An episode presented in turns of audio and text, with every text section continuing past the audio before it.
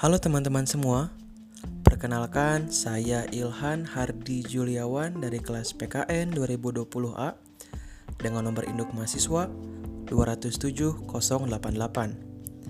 Di sini saya akan merefleksikan pembelajaran Pendidikan Nilai Dan Moral pada tanggal 8 Oktober 2020.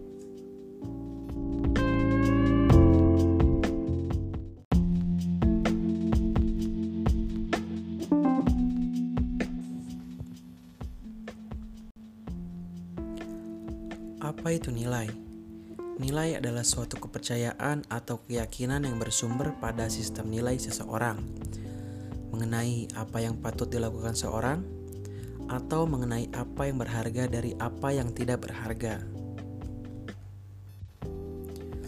Nilai dalam bahasa Inggris disebut value, dalam bahasa Latin valere, yang berarti berguna, mampu, berdaya, berlaku, dan kuat.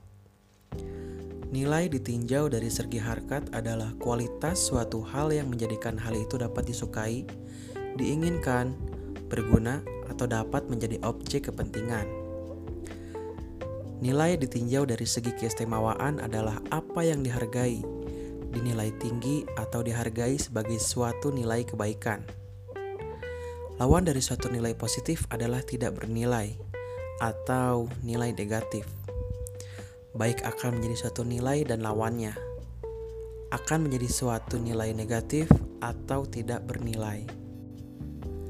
Nilai merupakan keyakinan atau belief yang sudah merupakan milik diri dan menjadi barometer dalam tindakan dan keinginan atau action and will.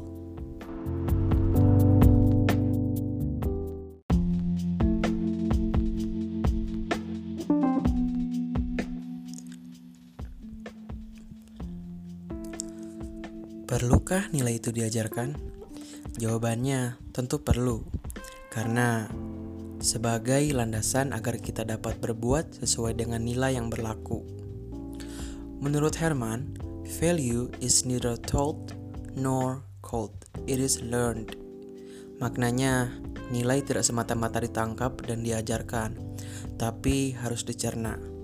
Dalam arti ditangkap, diinternalisasi, dan dibakukan sebagai bagian yang melekat dalam kualitas pribadi seseorang melalui proses belajar.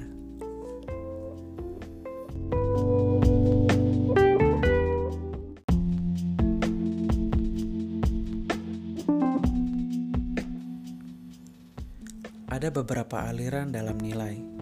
Yang pertama ada aliran relativisme, yang berarti nilai tidak bisa diajarkan karena hakikat nilai bersifat relatif, subjektif, temporer, dan situasional.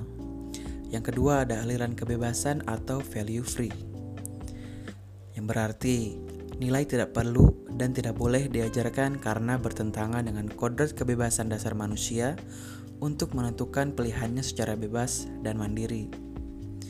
Yang ketiga ada aliran absolutisme,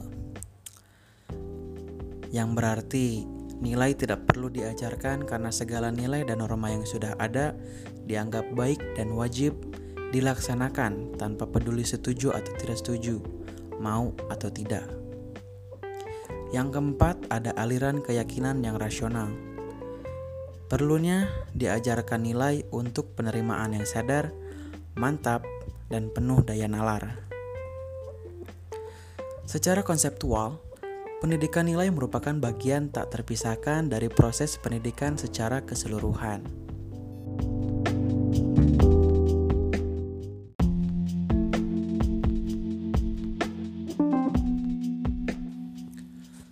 Tugas guru dalam konteks nilai dan norma.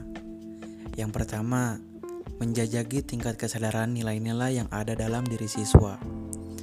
Yang kedua, meluruskan nilai yang kurang baik dan menangkal masuknya nilai yang tidak baik. Yang ketiga, membina dan mengembangkan nilai-nilai yang ada pada diri siswa. Dan yang terakhir, menanamkan nilai-nilai baru. Mungkin cukup sekian yang bisa saya sampaikan. Terima kasih yang sudah mendengarkan pemaparan materi dari saya. Mohon maaf bila ada salah dalam pengucapan. Wassalamualaikum warahmatullahi wabarakatuh.